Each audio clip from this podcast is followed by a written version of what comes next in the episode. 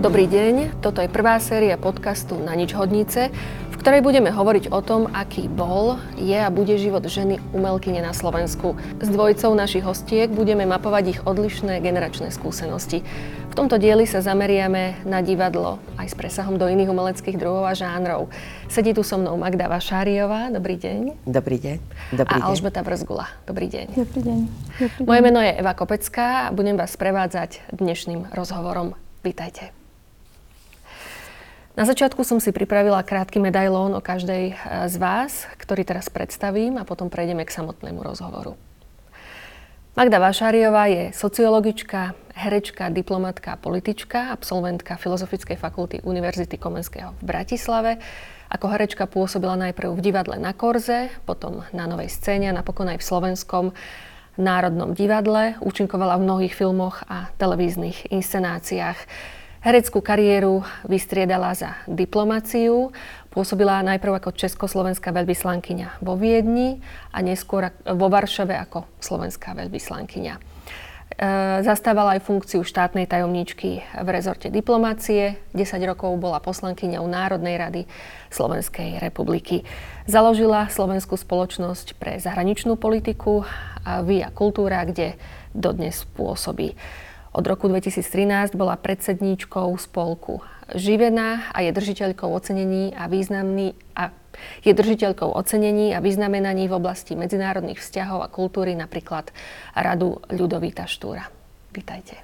Ďakujem pekne. Ďakujem. Alžbeta Vrzgula je režisérka, autorka textov pre divadlo, študovala na Vysokej škole muzických umení v Bratislave, absolvovala stáž vo Francúzsku a na JAMu v Brne a v roku 2017 s kolegami z katedry réžie a dramaturgie založili nezriadované profesionálne divadlo Uhol 92. V ňom inscenuje prevažne vlastné texty. Je aktívna aj v kultúrnej a festivalovej produkcii a v roku 2022 získala cenu Dosky v kategórii Najlepšia réžia sezóny za inscenáciu Ponížený a krvilačný. Dobrý deň. Dobrý deň. Uh-huh. Ja by som náš rozhovor začala hneď in media res. Našou nosnou témou je divadlo. Kedy ste naposledy boli v divadle? Asi pred tromi týždňami. Uh-huh. A tu na Slovensku? Áno, tu na Slovensku, hej. A páčilo sa vám? A myslíte v divadle? Áno. ja mám oči divadlu a vôbec teda, ale pretože som strávila v divadle profesionálne 19 rokov, takže e, ja už nemám taký ten pocit, že som teda v divadle a že to je niečo výnimočného, tak ja to tak úplne inak vnímam. Presne tak, ako vnímam inak, keď sa dívam na film a tak ďalej. Takže mm, je mi to ľúto, ale ja už nemám tie základné divácké pocity. Takže, Môže to nazvať aj profesionálna deformácia? E, je to ťažká profesionálna deformácia, áno. Čiže stále máte kapacitu alebo čas, priestor ísť do divadla si pozrieť niečo? No tak musím, samozrejme. Samozrejme, zaoberám sa kultúrnou politikou e, Slovenska a vôbec Európ, Európy. Takže no, ako by som to mohla sa tomu zaoberať, tým zaoberať, keby som vôbec nechodila na výstavy, do divadla, na filmy a tak ďalej. Musím to mapovať, samozrejme. Uh-huh. Alžbeta, vy ste boli niekde? Naposledy v divadle? Mne Ako sa, diváčka? Mne sa v poslednom o, čase darí chodiť naozaj veľmi často do divadla, takže z toho sa teším a snažím sa vypozerať všetko, čo sa dá na nielen bratislavskej, pražskej scéne a uh, áno, takže žijem aktívnym kultúrnym životom. Uh-huh. Už na začiatku som spomenula, že ste absolventkou Filozofickej fakulty, kde ste študovali sociológiu, ale predsa len ste sa dostali na dosky, ktoré znamenajú svet. No hej, lebo uh, vlastne moja sestra už bola herečkou, lebo ona je niekoľko rokov staršia a ona sa nemohla dostať v vlastne koncom 50. rokov minulého storočia, ona sa nemohla dostať na vysokú školu, pretože môj otec bol profesor slovenčiny teda slovenskej literatúry. A moja mama bola učiteľka, čiže ona nemala body pre ktoré by mohla vstúpiť na vysokú školu. Takže miestna organizácia komunistickej strany v Štiavnici vlastne nedala jej odporúčanie. Môžete byť šťastní, že už vy, vaša generácia v tom nežijete.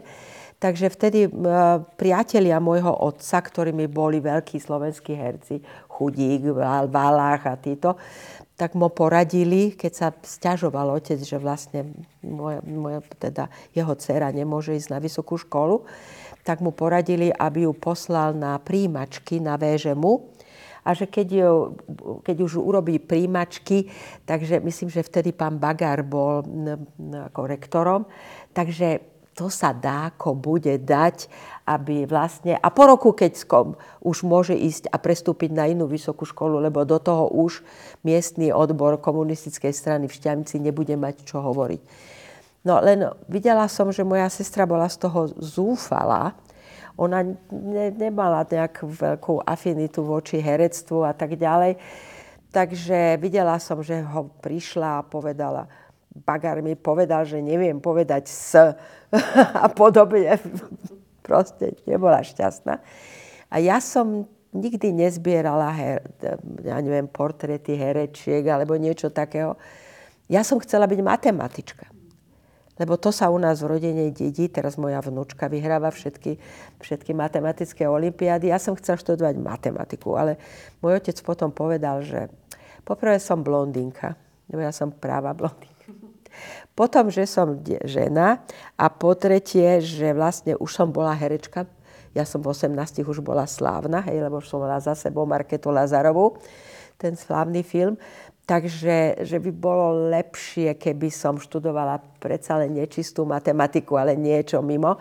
A na tej sociológii bolo veľa matematiky, takže to bolo fajn. Uh-huh. Bolo fajn. Pamätáte si, koľko vás bolo v ročníku žien a mužov? Bolo to v, bolo nás dosť dievčat, pretože my už sme boli generácia, keď zistili, teda tí, čo kreovali školskú politiku, že jednoducho musia podchytiť tieto matematické talenty, takže urobili matematicko-fyzikálne triedy. A všetky dievčatá, ktoré sme boli absolventkami tohto, Sonia Somolániová, Satmariová, a to všetko sú moje spolužiačky, Takže bolo nás tak, no na začiatku nás bolo 60, no tak v prvom ročníku vypadlo väčšina a skončili sme 12, ale z toho nás bolo asi 5 dievčat. Uh-huh. Nikdy ste nelutovali, že ste neštudovali VŠMu? No vôbec. vôbec. e, pretože ja som sa už ako malá vlastne, ako teda dieťa dneska by sa povedalo, dostala do rúk veľmi dobrých režisérov. A pretože som, na čom trval môj otec, čak ja som vyhnala, vyhrala Hezoslavou Kubín a ja neviem čo všetko ešte. Čiže som mala dobrú slovenčinu, dcera profesora slovenčiny. V, takže to som nemala problém. A chodila som do baletu, čiže s ovládaním tela tiež som nemala problém. Takže čo by som tam bola na tom mu robila? A mala som, naozaj som sa dostala do rúk tých najlepších režisérov a aj potom vlastne ja som si nevyberala, že čo budem hrať, ale kto ma bude režírovať. To bolo pre mňa kľúčové. Pani režisérka, mám pravdu? Kľúčový je, kľúčový je, kľúčová je režisérka alebo režisér. Alžbeta, vaša cesta k divadlu začala už v detstve, smiem to tak povedať? Chodili ste do literárno-dramatického krúžku na škole, ku na škole? O, tak bola som to dieťa, ktoré má XY z už povinnosti po škole, o, takže rodičia ma chceli zamestnať a o, chodila som na klasický spev, na, na rôzne nástroje a aj na teda LDO, m, mm, kde som sa stretla s, s výnimočnými ženami, keď to tak poviem. O, s pani Sašou Skořepovou vlastne, ktorá, ktorá m, mm, začínala s myšlienkou dramatického vzdelávania a výchovy vlastne detí, v čom pokračujú dodnes jej akoby žiačky, dnes ženy dospelé s rodinami, ktoré sa profesíne tomuto venujú, aby vlastne naplnili ten jej odkaz, keď to tak môžem povedať, aby sa teda nejaké to dramatické vzdelávanie dostalo aj do školských osnov. A podľa mňa je táto skúsenosť z nejakých kolektívov umeleckých, uh, hoci amatérských v detstve veľmi dôležitá, lebo vlastne jednak sú to, sú to druhé šance na začlenenie sa napríklad. Um, a zároveň je, to, je, to, je tam tá možnosť pri týchto divadelných krúžkoch zažiť si tie životné situácie ako byť na nečisto. Hej? Čiže vlastne akože skúšať, ako sa človek správa, kedy, skúšať to na nejakých rozumne vybraných materiáloch, ktoré tí pedagógovia prinášajú a tak ďalej. No a uh, po tých niekoľkých rokoch vlastne v tom LDO, uh, tak ja som si uvedomila, že ja nechcem hrať, že ja nie som ten človek, na koho sa má pozerať, uh, ktorý to zvládne, akoby dávať ďalej cez seba priamo, ale že ja som ja sa viac vidím na tom mieste uh, vymýšľacom. Takže, takže preto som potom sa zamerala na tú režiu. To znamená, že Vysoká škola muzických umení bola jasná voľba vo vašom prípade? Áno, áno, áno.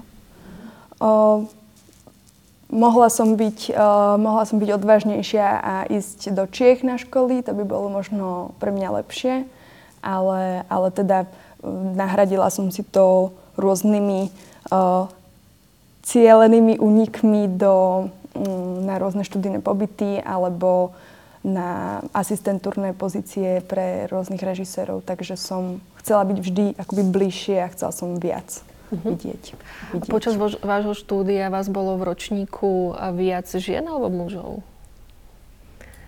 O, tak tie ročníky na týchto umeleckých školách sú dosť malé, takže nás bolo možno 6 a, a myslím, že sme boli dve ženy.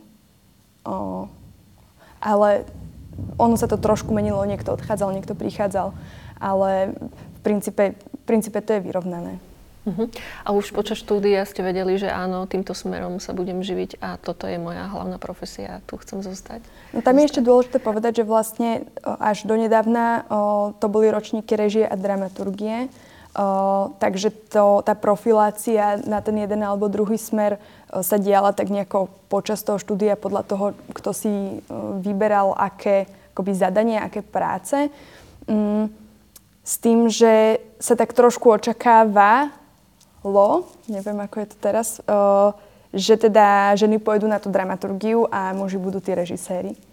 Uh, a a to, to si myslím, že v niečom stále trošku zostáva, ale zároveň na to, aká je veľká akoby slovenská divadelná scéna, máme úžasné ženské režisérky, takže o, nemôžem povedať, že by nás bolo super málo, alebo o,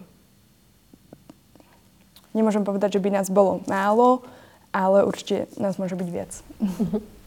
Možno toto je otázka pre, pre vás obe. Či ste sa stretli niekedy s pocitom možno podceňovania alebo privilegovania vzhľadom na to, čomu sa venujete? Bolo to niekedy rodovo podmienené v rámci vašej možno hereckej alebo režisérskej úlohy? Uh, ja keď som uh, sa v rámci prípravy teda stretla s touto témou, tak uh, mi vyskočilo v hlave to, ako som koľkokrát za svoj život, keď som bola mladšia, teraz už si to moc nikto nedovolí, uh, mi hovorili najmä starší muži, že som tvrdohlavá.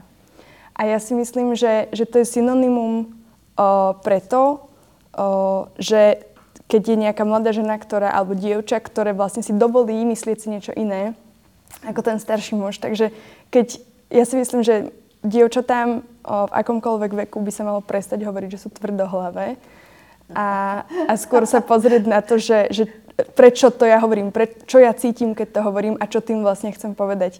Uh, lebo akože mm, píchalo ma to, vadilo mi to, že mi to hovoria, bo som si nemyslím o sebe, že som tvr, ako tvrdohlava v zmysle, že neviem dospieť k nejakému koncenzu alebo tak. Uh-huh. Uh, a potom som si uvedomila, že to není o mne. Že to vlastne vypoveda viac o tom človeku, ktorý mi to hovorí. Uh-huh. Tvrdohlava, to sa mi páči. To som ešte neviem. Ja som to nezažila. Pretože keď ja som sa dostala do divadla, prečo som sa dostala do divadla? Mňa vyhodili z univerzity, pretože to bol vlastne e, v september 69. Hej.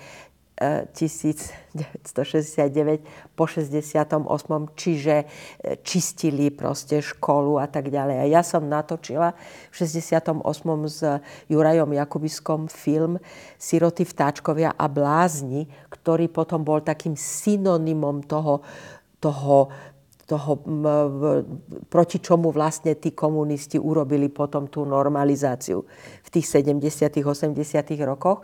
Ten film bol potom 20 rokov v, v Trezore a mňa vyhodili hej, ako jednu z hlavných protagonistiek toho filmu. No samozrejme, ale sme na Slovensku a pán profesor Sirácky, ktorý bol môjim takým promotorom, u ktorého som robila aj moju ročníkovú prácu v treťom ročníku, tak eh, ma zavolal, išla som k nemu domov a hovorí, no musíme s tým niečo urobiť, však to nebude dlho trvať. Takže ja som chodila po tých profesoroch, po ich súkromných domoch, bytoch a oni ma skúšali, alebo mi proste, mala som konzultácie s nimi. Okrem jedného, ten bol strašne prokomunistický, ale títo ostatní boli fajn a zapisovali mi to. Takže po roku naozaj, do, ja som akorát musela zmeniť tému diplomovej práce, takže ja som viac menej napísala dve diplomky, čo je dnes celkom vzácnosť však, že som to aj napísala priamo, ale aj tá diplomka išla rovno do trezoru, ale dovolili mi potom už urobiť teda tú magisterskú skúšku. Takže magistra mám, len už doktorát mi nedovolili urobiť ani to nebolo vlastne na čom, lebo tak moja druhá diplomka zase skončila v Trezore.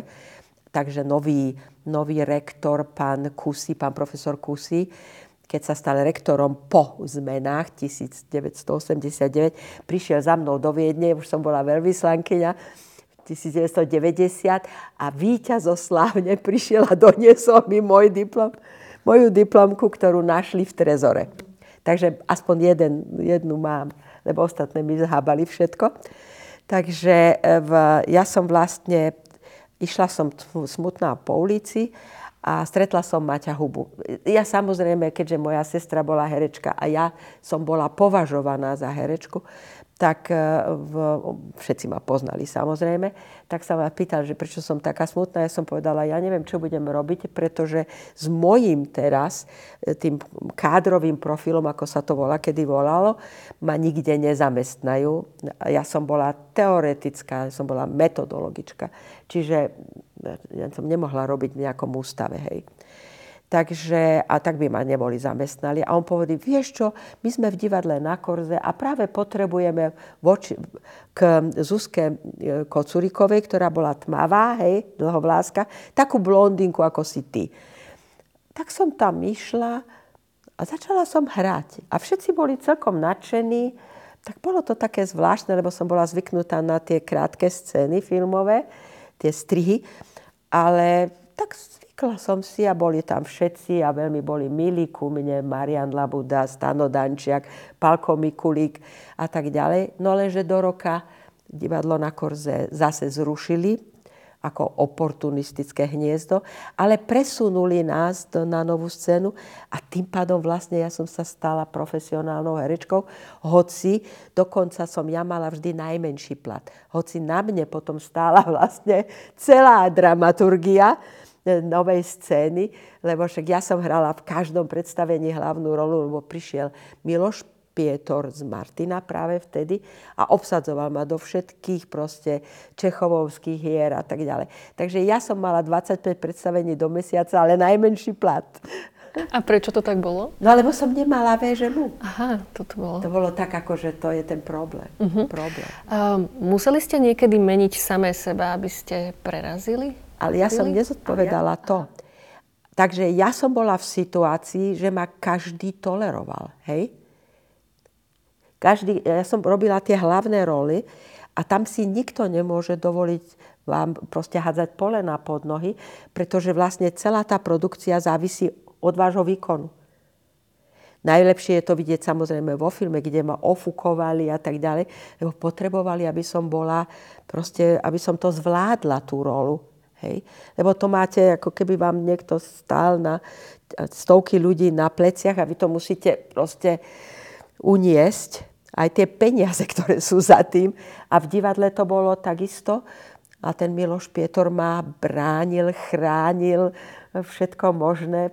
Pamätám si, jak vtedajší riaditeľ novej scény, pán Heger, kričal na mňa na generálke troch sestier. Ja som hrala tú najmenšiu Irinu, hej. V, kričal na mňa, tento český civilizmus my sem nosiť nebudete. A Miloš Pietor prišiel ku mňa a hovorí, to si nevšímaj, to všetko je v poriadku. Takže e, nie. Až keď som prišla, vlastne ani v diplomácii som nepocítila nejakým spôsobom, že som žena a že teda mnou pohrdajú alebo niečo. Pretože ja keď som bola vo Viedni, tak vlastne ja som vedela, pri, vypukla vojna na Balkán, Balkáne, teda na Balkáne západnom. Čiže aj, nikto z tých západných e, diplomatov nevedel, čo sa tam deje a ja som im vysvetlovala a tak ďalej. Takže ja som mala, tu som mala svetožiaru Václava Havla, ktorý ma tam poslal, takže nikto si nedovolil. Prvé absolútne spochybnenie, že som bola herečka, som zažila v parlamente. Prvý to bol pán poslanec Podmanický, to je taká veľká intelektuálna osobnosť, hej, teda myslím to ironicky. A on začal hovoriť, vy ste len taká herečka. A vtedy som pochopila, že ten stredoveký pocit, že tí herci, poprvé, že sú príliš liberálni, tak to nie, musia ísť v noci za, za brány mesta, hej, aby nekazili vzduch. A v, po druhé, že vlastne tie herečky sú také ako, že, no jak to slušne povedať, taká najbližšia profesia k takej tej e, najstaršej profesii, hej, a to zrazu sa objavilo v tom parlamente voči mne. Takže aj minister kultúry Maďarič, keď som mu vstúpila na otlak vždy, svojim, tak ako myslím obrazne, tak vždy hovoril, a vy choďte do toho divadla, tak čo, nezavádzajte tu. A to divadlo bolo ako také, ako že tá, nejaké divadlo tam. Minister kultúry. Ja by som na toto nadviazala, lebo m, toto je niečo, čo ja veľmi akože e, vytrvalo sledujem, ako sa používa o, slovo divadlo o, v, v komunikácii, v, ale o, nie len teda v takýchto akoby parlamentných osočovaniach, ale žiaľ o, aj veľa novinárov o, používa také slovné skratky a priobrazenia, akoby, že o, bola dráma v parlamente, hrali divadlo. Ja, áno, a, áno, a áno. podľa mňa to je strašný kas akoby na, na, na tom, ako komunikujeme, lebo presne to podsúva vlastne, že, uh, že divadlo je výmysel a, a lož a není tam nič hodnotné a pritom uh, Uh, pritom je to presný opak toho, ako by sme mali divadlo vnímať. Pre mňa je divadlo um, komunikačné médium, ktoré má tú schopnosť nejakom obraze komunikovať uh, veci, nad ktorými my spoločne ako spoločnosť sa máme zamyslieť alebo na ktoré sa máme fokusovať. Čiže ako náhle je v spoločnosti práve že obraz, že divadlo tam nič naozajstné sa nedá nájsť, lebo je to všetko klam, tak, uh, tak to je začarovaný kruh a uh, to ešte ako hovoríte, že vlastne minister kultúry je schopný to takto používať, tak to je tak symptomatické, pretože vlastne akú, aké postavenie v mysliach ľudí na Slovensku má kultúra Eh, alebo proste umenie a rôzne jeho druhy. Eh, a to, toto je problém. Toto je veľký problém, lebo my sa nepohneme inám eh, na vývojovom stupni, keď, keď vlastne nedovolíme mať umeniu silu. Alebo ne, nerozoznáme tu jeho silu. silu. Alebo si no, nekultivujeme. Hm. Hej? Ja teraz učím na VŽMu zase v učím filozofiu a umenie, hej, a nemôžem obísť starých Grékov.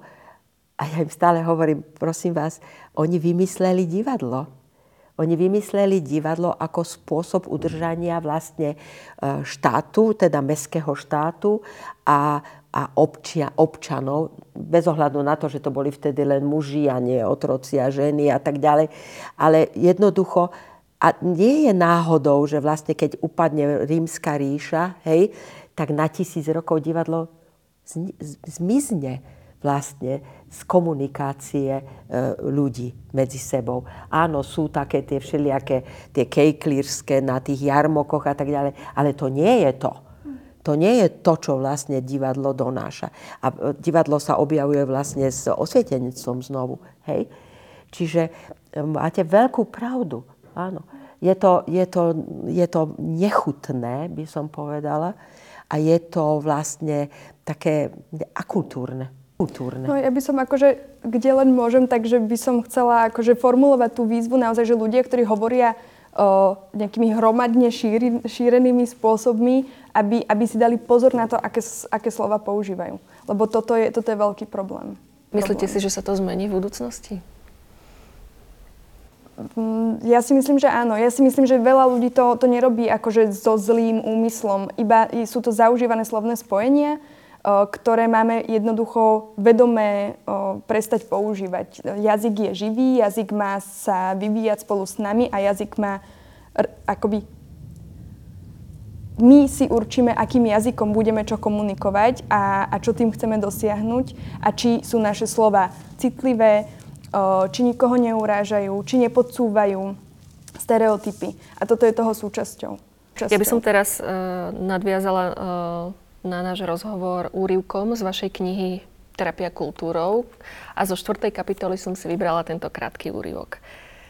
Písanie divadelných hier je vyrábanie polotovarov, ktoré poskytnete divadlu a už na svoj výtvor nemáte dosah. Písanie hier, hovoria dramatici, je najťažší žáner. Bez budovy divadla, skvelých režisérov, dobrých, inteligentných hercov neexistujete. Hra, ktorá sa nehrá, je mŕtva. Tiež neexistuje. No po svete sa hry píšu a tiež hrajú. Takže tlak, donútenie prichádza zvonku. Nič nové na našom území už niekoľko storočí. A tým by som chcela uh, smerovať otázku k Alžbete. Vy pracujete s divadelnými textami. Ako vyzerá ten váš tvorivý proces? Um, ja som vyšla zo školy uh, trošku znechutená vlastne drá, drámami, dramatickým textom, nejakým klasi, klasickejšieho typu. Takže som sa tak nejako intuitívne dostala k písaniu vlastných textov. A uh, ja mám rada um, taký... Ja mám rada veľkú skratku. Uh, a aj myšlienkovú skratku, obrazovú skratku, takže vlastne to, mm, to ne, ne, nenájdete v každom mm, type textu, takže možno aj, aj si preto vytváram akoby priestor na, na takýto jazyk, na takúto estetiku. Mm. A na margo toho, toho citátu, uh, to je presné, ale akoby tá, um, tá zodpovednosť sa posúva ešte ďalej, že, že ako náhle dramatik odovzdá teda zo svojich rúk a musí sa spolahnúť na tých ostatných, takisto režisér vypúšťa z rúk uh, to, čo vytvorí, spolieha sa na hercov a herci sa potom a vlastne všetci spolu sa potom spoliehame na toho diváka, že, že to pojme, že si to so sebou odnesie a že nad tým ešte bude ďalej rozmýšľať a vráti sa znova, aby sme ďalej mohli komunikovať. Čiže v niečom je to divadlo, že sa ne, nezaobideme jeden bez druhého, a to je aj veľký risk, uh, akoby, že risk toho, že musíte sa vložiť niekomu do rúk, alebo to, čo vytvoríte niekomu do rúk. Ale to je veľmi pekné. Ne? Je to, nie náhodou to starí Gréci to vymysleli, je to veľmi dôležité pre spoločnosť. A ja som si to znovu teraz uvedomila, keď aj Národné divadlo začína robiť také všelijaké experimentálne veci. Niektorých ľudí to odradzuje, ale ja tomu nerozumiem, pretože to je vlastne taká katarzia, by som to až nazvala, že to s nimi vlastne všetkými znovu sa dá prežiť. V, nie, divadlo je na začiatku toho všetkého. A to si musíme uvedomiť. Uh-huh. Um, Alžbeta, ste autorkou uh, textov pre divadlo a zároveň režisérkou. Vnímate to ako výhodu, alebo niekedy ste aj v konflikte sama so sebou? So sebou? No mne sa dejú také zvláštne veci, že, že ja vlastne napíšem ten text a potom, o, potom od neho akoby úplne odstúpim a naozaj s ním robím režíne.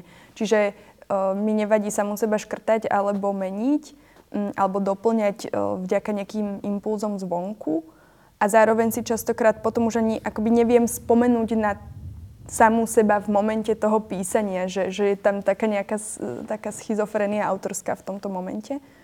Mm, ale zároveň ma aj veľmi baví robiť s textami iných ľudí a vlastne prenikať do toho ako, ako do takej hádanky, snažiť sa pochopiť to myslenie, ktoré za, za tým textom mal ten autor a konfrontovať sa s ním, o, doplňať ho, o, pýtať sa toho textu, čo mi vlastne vie ešte prezradiť. Takže to je...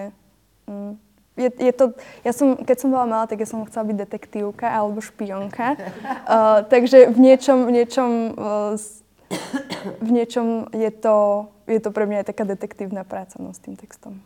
Textom. Nikdy ste nemali chuť písať dramatické texty? Nie, nie ja som mala jedného dramatika doma, Milana Lasicu. Nie, to mi stačilo úplne. A on bol teda, dá sa povedať, že geniálny, hej. A hlavne dramaturg bol geniálny, hej. Takže e, v, ja, ja som videla na ňom, akým spôsobom on tvorí tie texty. Nie, nie, nie, ja som nikdy nechcela byť ani režisérkou. Nie, e, na tej druhej strane vlastne, keď sa na to dívate z pohľadu herečky, tak je to vlastne, divadlo je obrovskou manipuláciou. Pretože jednoducho nie len ten text, hej, ktorý dostanete. Mňa strašne ma iritujú ľudia, ktorí sa ma pýtajú, a ktorú hru ste najradšej mali? Alebo niečo takého ako keby tá hra bol nejaký, nejaký, nejaký človek alebo niekoho. Predsa ľúbiť môžete len ľudí a nie nejakú, nejakú konštrukciu. Ja som vždy vnímala ten text ako určitú konštrukciu, e, z ktorej sa vychádza. Hej. Tak, tak ma to naučil e, Strnisko alebo teda Miloš Pietor, teda dvaja režiséri, ktorí ma najviac formovali v divadle. Takže e, v, my sme pracovali veľmi a bola som naučená pracovať s tým textom, rozkrývať vlastne tie, tie jednotlivé, jednotlivé úrovne toho textu, hej. Na, na Korze sa to tak začalo robiť a tento spôsob herectva sa pomaly, ale isto presadil. Áno, keď som prišla do Národného divadla, tak mi vtedy starý pán Huba povedal, no ale Magduška, teraz sa už naozaj musíte naučiť hrať. A som vlastne, dobre, no. Takže vždy som sa stretávala s tým, že ten spôsob, akým sme my na Korze sa naučili, teda Ďuro Kukura, Milan Kňažkov, celá tá generácia, hej, Máťo Huba, naučili pracovať s tým textom a vlastne hrať nie len ten primárny zmysel textu, ale vlastne v, pokúsiť sa v takých inteligentnejších divákoch vzbudiť ešte ďalšie pocity, hej, aspoň teda dva, tri, tak e, to, to nebolo.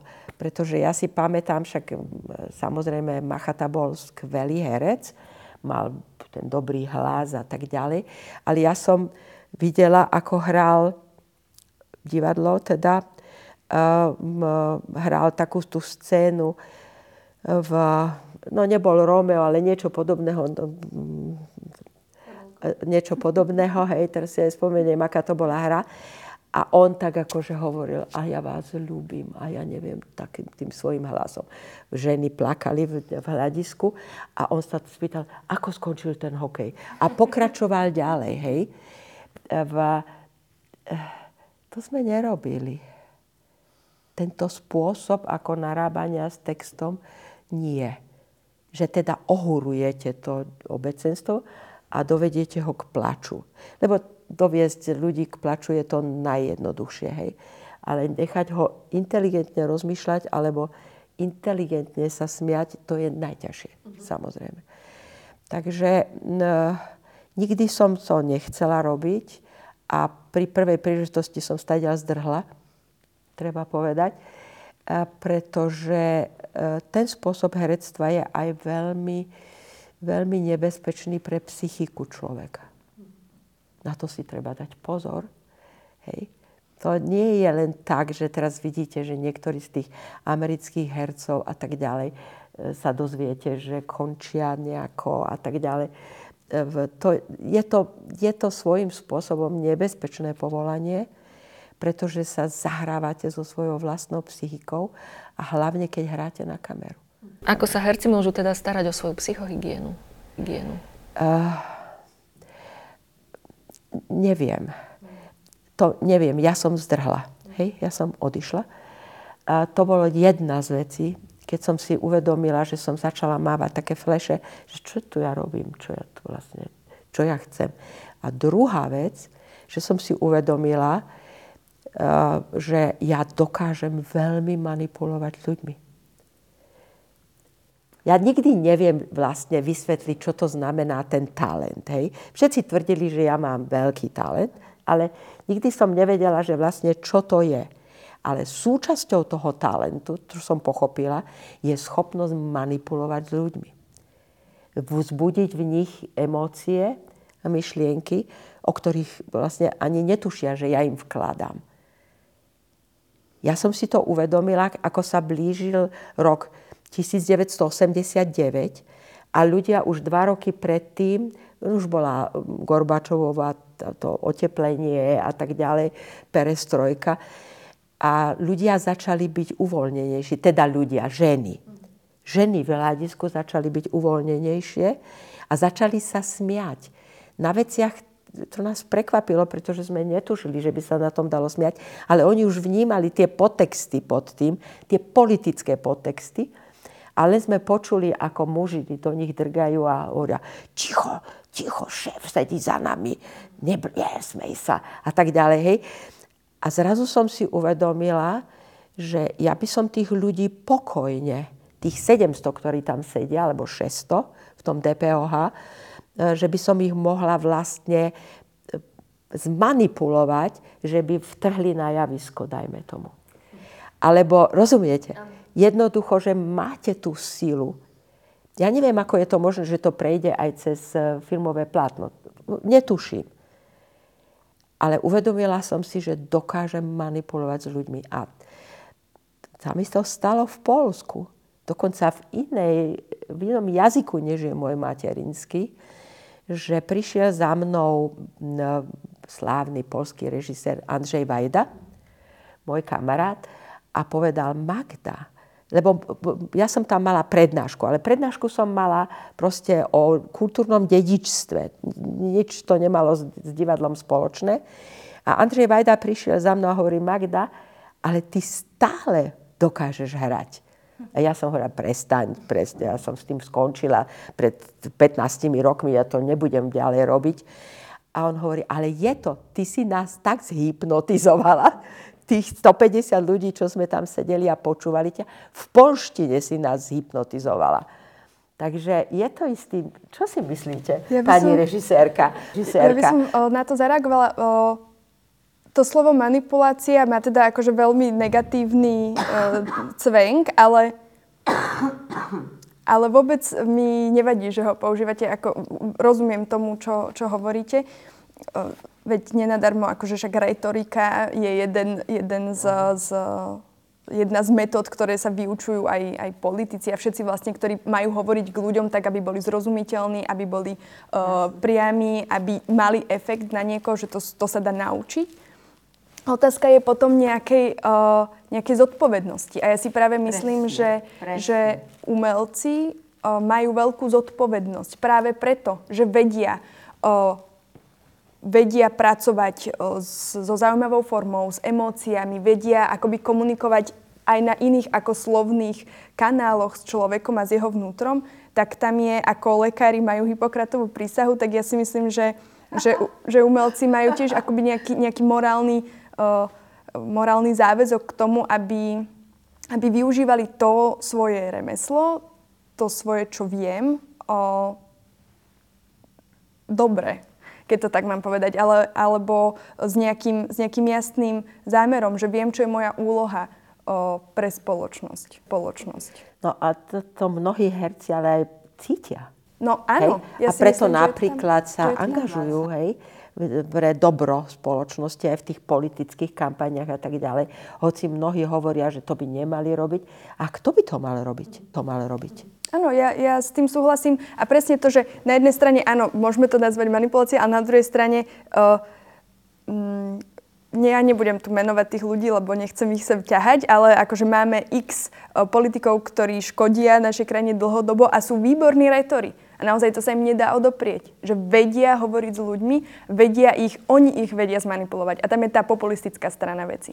Ale, a preto škoda, že nemáme nejaké iné synonymum toho slova, ktoré by sme mohli, ktorým by sme mohli pomenovať to, že, že, že vieme vplývať na ľudí, ale že to vlastne robíme s, s pocitom zodpovednosti a rešpektu voči tomu. Ste ma nadviedli, na ďalšiu otázku, ktorú som vám chcela položiť. Do akej miery by malo mohlo alebo je umenie angažované? A, tak ja sa vrátim k tomu, čo som včera prednášala, hej, tým dievčatám, ktoré budú manažerky, ale ja som im povedala, ak chcete byť manažerky kultúry, tak musíte rozumieť proste, o čo chodí v tej kultúre. A vlastne som im práve hovorila, že tá dráma grécka, hej, Antigona, dajme tomu, alebo Elektra, ktorú som hrala dokonca. V, to je, ona kladie tie najdôležitejšie otázky. Ona rieši vlastne tie najdôležitejšie problémy, ktoré máme. Napríklad, Antigona, máte nasledovať e, vlastne zákon, alebo zvyk, alebo dobré správanie sa, alebo súcit, alebo takéto hodnoty. Hej, to je Antigona. Takže e, v, my sme stále v tých problémoch dodnes, v, ktoré vlastne nastolili starí Gréci, lepšie povedané to, čo nám od starých Grékov zostalo. V, to, je, to je mimoriadne dôležité. Ale to nemusí mať taký prvoplánový politický podtext, ale samozrejme je to angažované neangažovaná hra nemá zmysel. Hej. No tak dobre, no, môžete si pozrieť, ja neviem, nejakú bohapustú francúzskú komédiu. Hrala som v jednej. Tam celý ten vlastne problém bol na tom, že či otvoríte vždy tie správne dvere. Hej. Chrobák v hlave sa to volá. Ale, ale chápem, že také niečo treba, aby ľudia sa chrámali od smiechu. Ale komédia komédia je vždy výsostne politická. To je to zaujímavé. Hej? To znamená, že jednoducho my vnímame samozrejme politiku tak, ako nám to vložili Maďari v 1830 roku do hlavy na uhorskom sneme, kde, keď vystupovali už, už teda slo, slovenský, teda dajme tomu Štúr a tak tí, títo všetci ostatní, ktorí zastupovali veľké mesta na dnešnom Slovensku, teda vtedy v Hornom Uhorsku, tak e, jednoducho tí už nastupujúci maďarskí nacionalisti vykrikovali na nich, vy nie ste vy nie ste panský národ. Politiku môže robiť len panský národ. Kričali. To je citácia. Hej? Z 1830. A my sme si to zobrali, lebo už Ľudovič Štúr chcel robiť nepolitickú politiku. Potom sa objavil, Havel sa s tým objavil, hej, a to sme mali veľmi veľký problém, aby sme ho presvedčili, že to proste, že pokiaľ máte svoj štát, jednoducho musíte robiť politiku a politika nie je nič inšie, iba správa vecí verejných. No to, že ľudia potom volia hlupákov alebo proste špinavých ľudí, do, aby teda boli činní v politike, to už je iný problém. Ale samotná politika s tým nemá nič spoločného. Čiže áno, áno, bez angažovanosti v podstate to je to také, len také bezbrehé otváranie, zatváranie dverí. No ja sa s tým stotožňujem. Ako tiež to, to politické v umení vnímam veľ, veľmi zoširoka, že ako náhle je to o človeku, o človeku Presne. ako súčasti spoločnosti, o, o našej identite, o našom mieste, o našom tom, čo vlastne žijem a chcem, tak je to pre mňa je to politické angažovanie. To znamená, že aj inscenácie, ktoré tvoríte v rámci zoskupenia UHOL 92, môžeme charakterizovať ako angažované politické Áno, okay. ja by som to tak charakterizovala a vlastne aj Peter Galdi, ktorý je uh, spolu so mnou v úhle a tiež vlastne režiruje svoju líniu inscenácií, tak uh, zaujíma nás človek, civilizačné otázky a výzvy, uh, identita, um, Čiže verejné, verejné, Áno, verejné témy. takže nevie, neviem to inak, ani by som to nechcela inak nazvať. A presne taká tá nálepka, že politické divadlo a, a predstavenie, predstava pritom nejakého mm, kabaretu alebo nejakej veľkej priamočiarosti alebo manifestácie, tak to je podľa mňa stará predstava. Stará Ale predstava. myslím si, že to, to sme tak ako prebrali. Poprvé, to, to, ako to, to, že hovoríme, že politika je fuj, to sme prebrali od tých maďarských, hej, v tom 1830 a stále sa toho držíme, nevedno prečo. A druhá vec je, že počas, počas tej normalizácie, ktorú vy ste našťastie nezažili, a to vám teda to vám závidím, tak e, urobili festival politickej piesne. Hej, myslím v Ostrave to bolo, či kde. A tam sa museli spievať, že hej, v, v, hej komunisti a hej socialisti a ja neviem, proste prosté veci, hej. A trvalo to pár rokov, potom to každého, to tak pomalinčky odišlo do zabudnutia. Ale e, preto to zostáva v tých ľuďoch, hej. A musíme to očistiť. Lebo keď máme vlastný štát, tak nemôžeme to inak, než budeme robiť politiku. Proste inak to nejde. To nejde. Pre mňa, uh, aj čo mi tu tak sa pripomína počas toho, ako rozprávame, je to, že ja by som si prijala, aby, aby sme brali um, to, čo robíme, viac profesionálne. Akoby, a nie len umení, ale aj v politike. Ja by som bola rada, keby, keby vlastne politika sa stala to, to čím je. Je to profesia, ktorej sa venujem a má, ne, má to nejaké uh, zásady a pravidlá. Jasne. A tiež je tam istá zodpovednosť. Takže mohli by sme byť väčší profesionáli, to by bolo fajn. To no bolo tak fajn. to vám môžem povedať, že ja som bola 18 rokov profesionálnou diplomatkou, čo je teda profesia úradnícka, ale ved, tesne vedľa politikov. Hej? Takže neustále tých politikov babysitujete, ste babysitter pre tých, uh, dávate im informácie a všetko, stále s nimi pracujete. A cez to všetko, keď som prišla do parlamentu, trvalo mi rok. Rok, kým som pochopila to úplne všetko. To nie je také jednoduché. A vydržali ste tam 10 rokov. Hej. No, a stačilo. Teraz by som trošku odbočila, ale ma zaujíma, um, spomínali ste veľa hereckých kolegov, to znamená, že, že tie kolektívy, v ktorých ste pracovali, boli viac menej mužské alebo zmiešané. Akú skúsenosť ste si odtiaľ zobrali? Vládla tam nejaká rivalita alebo prajnosť? Ako, ako ste to vnímali? Uh, ja, znovu sa musím priznať, že ja som nejakú zásadnú rivalitu... Áno, boli ľudia, ktorí boli nevychovaní a, alebo viacej vychovaní. E, vždycky je lepšie, keď ste so slušnými ľuďmi. Hej. Niektorí herci zase boli neslušní. Niektorí, ale tí, ktorými ja som robila tie veľké role, hej, e, tak tí väčšinou sú veľmi pokorní, majú také, lebo vedia, lebo, lebo tá zodpovednosť nie je tú veľkú rolu dajme tomu tie, po celom pol roka v tom filme, alebo tie dve a pol hodiny v divadle, to, to je obrovská námaha. Pamätám sa, že raz nás merali na novej scéne a zistili, že my vydávame takú energiu, ako tí, čo kopú dole v baňach. Aj čo sa týka prachu, ktorý nadúchame, je presne ten istý. Napríklad, ja som hrala s takým holterom, viete, čo je holter? Meria tlak, hej? krvi, no tak ten mi vyskakoval množstvo razy po 240, 200, 180, potom zase prudko spadal a to, to, ten organizmus musí zvládnuť samozrejme. Takže oči vám musia zvládnuť, že idete z absolútnej tmy do absolútneho svetla a zase späť. To sú strašne veľa, veľa vecí musíte zvládnuť v tom divadle, aby ste vôbec mohli hrať.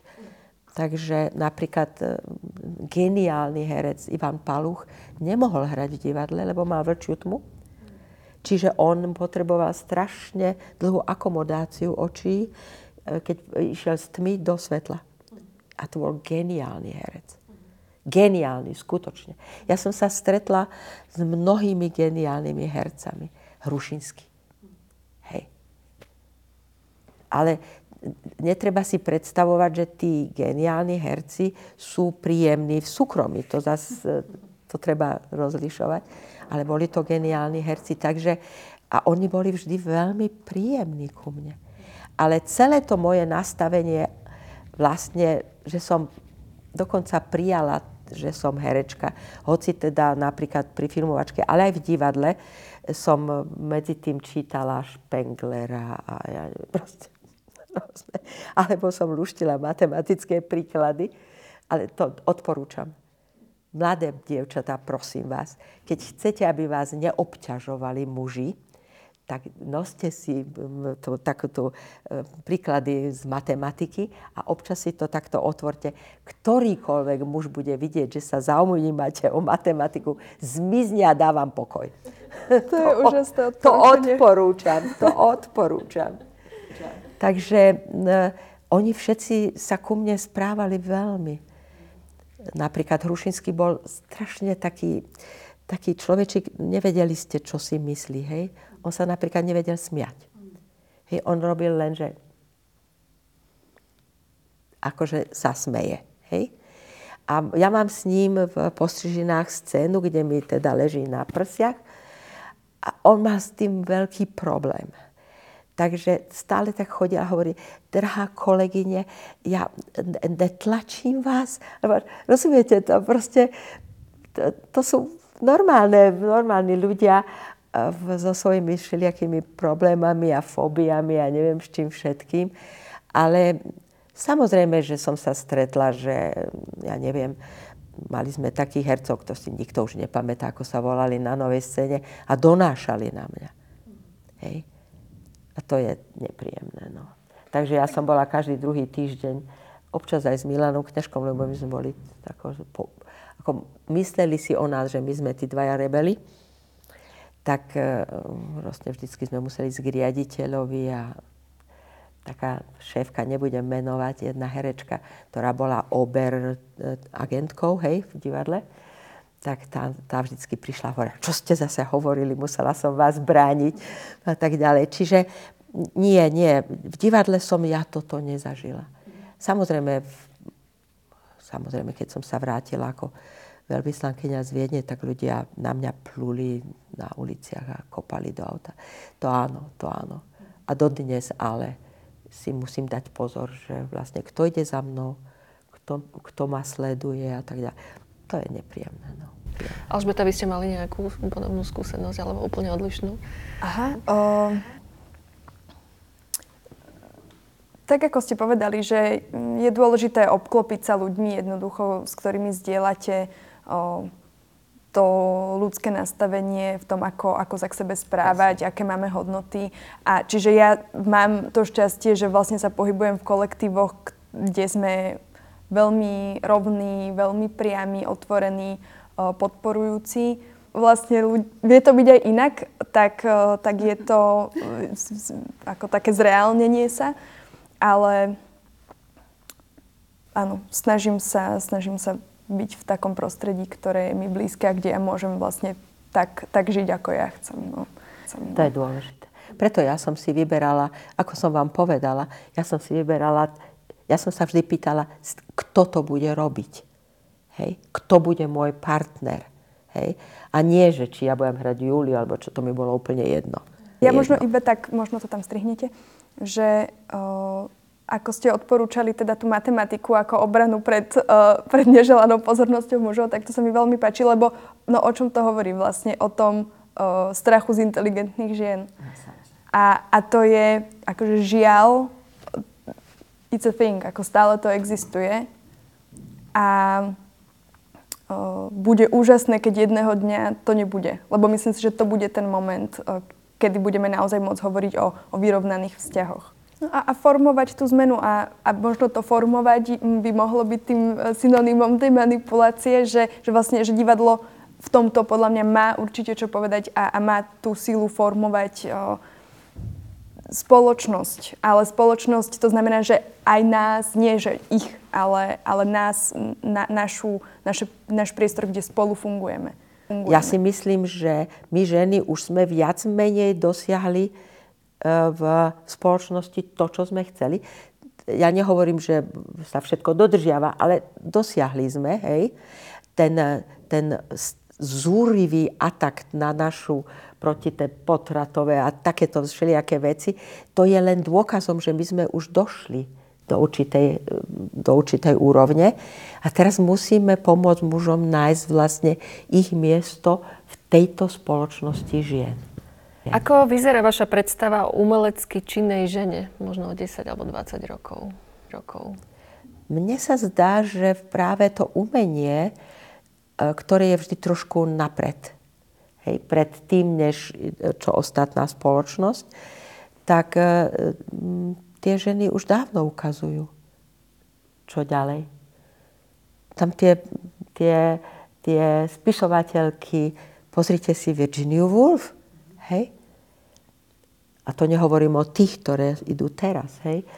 To znamená, že mm, ja si myslím, že ženy v umení sú už dávno, dávno vpredu.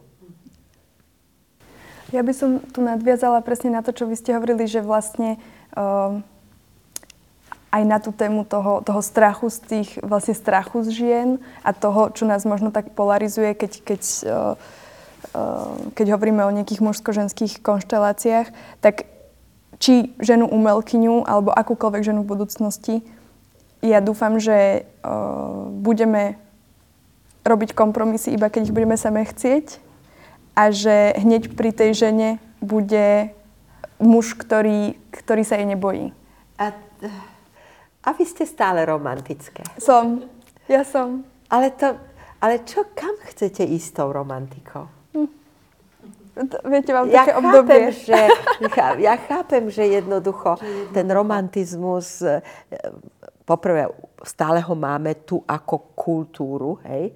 My sme sa toho romantizmu nevzdali, hoci svet je už dávno postmoderný, hej. A my sme stále v tom romantizme. Ale ja si myslím, že aj ženy, keď sa konečne z toho tínejdžerského veku dostanú, tak si musia uvedomiť, že pre ne je veľmi dôležité, čo budú robiť. Hej. A musia sa, a ja som to povedala aj mojim dcerám, a poviem to aj mojim vnúčkám, musíte mať profesiu, pretože už nemôžete počítať, že muž vás bude živiť. To je... Či by to vôbec chceli? Eh, no, viete, lebo keď máte potom dve, tri deti, tak to, už je, to ste už inde tam už musíte robiť kompromisy. Hej? V mene tej novej generácie. Čiže e, a ja si myslím, že splnením každej ženy je, aby mala dieťa, ale už na to nepotrebujete nejakého stáleho partnera romantického typu, ktorý vám bude nosiť kvetinky a, a ráno vás budiť kávičkou a boštekom. A choďte už do čerta z týchto romantických predstav. Nepotrebujete to. Viete to. Ja som tú moju predstavu skôr myslela v tom profesnom. Akože, že, že... Ja viem, ja viem, ale ja, ste ma ste doviedli k tomuto. tomuto antiromantizmu. Mm. Prestaňte čítať tie ženské romány. Na mňa sa nepozerajte. A proste, proste nie, nie. To už to, to pre normálnu, to... modernú ženu ktorá nesie v veľkú čar, ťarchu výchovy nových generácií, to je zbytočná záťaž. Zbytočná záťaž. Dnes už nemôžete počítať s tým. Áno, keď ľudia žili krátko, žili do 40 maximum. Veľká väčšina žien zomierala v 25-ke pri 3., 4., 5. dieťati. Hej?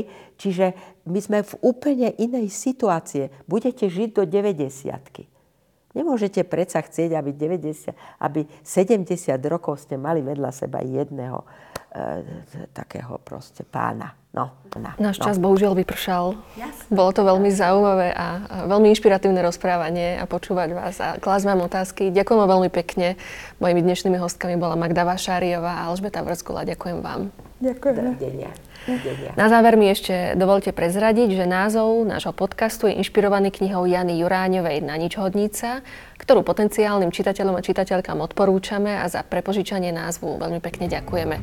Chcem sa za všetkých ešte poďakovať aj priestoru Kultúrneho centra Pakt, v ktorom sme sa rozprávali o ženách v umení.